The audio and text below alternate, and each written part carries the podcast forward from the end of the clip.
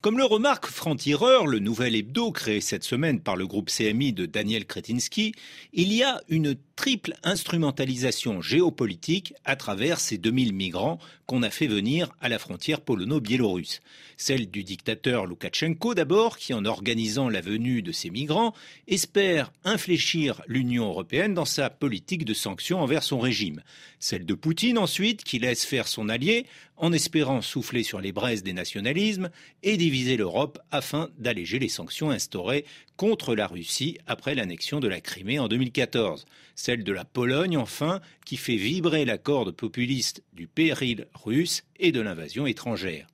Mais cette instrumentalisation est aussi une manipulation médiatique en plusieurs actes. Acte 1, on l'a dit, Loukachenko parque ses migrants, des Kurdes d'Irak pour la plupart, à la frontière. Acte 2, la presse internationale est écartée pour laisser aux Russes et aux Biélorusses le monopole des images. Acte 3, l'image d'un migrant coupant des arbres à la hache pour franchir les fils de fer barbelés arrive sur les plateaux télé sur le registre de l'invasion migratoire. Le député européen Stéphane Séjourné a rappelé sur France Info qu'on connaissait l'ingérence via les réseaux sociaux, les tweets, les fake news,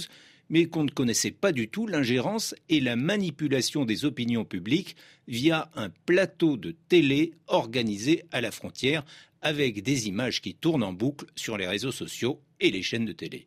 Plutôt que de dénoncer un trafic d'êtres humains mettant en danger la vie d'autrui, comme en témoigne la mort d'un bébé, des médias sont tombés dans le piège de Loukachenko en se demandant, comme sur CNews, s'il fallait répondre à cette agression, je cite, ou à cet acte de guerre en tirant sur les migrants focaliser le débat sur la question de l'invasion migratoire et non plus sur l'asile, c'est ce que veulent ceux qui entendent affaiblir nos démocraties en nous divisant.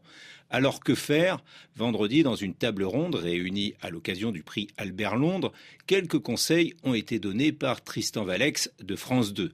L'investigation, dit-il, est le meilleur moyen de lutter contre les fake news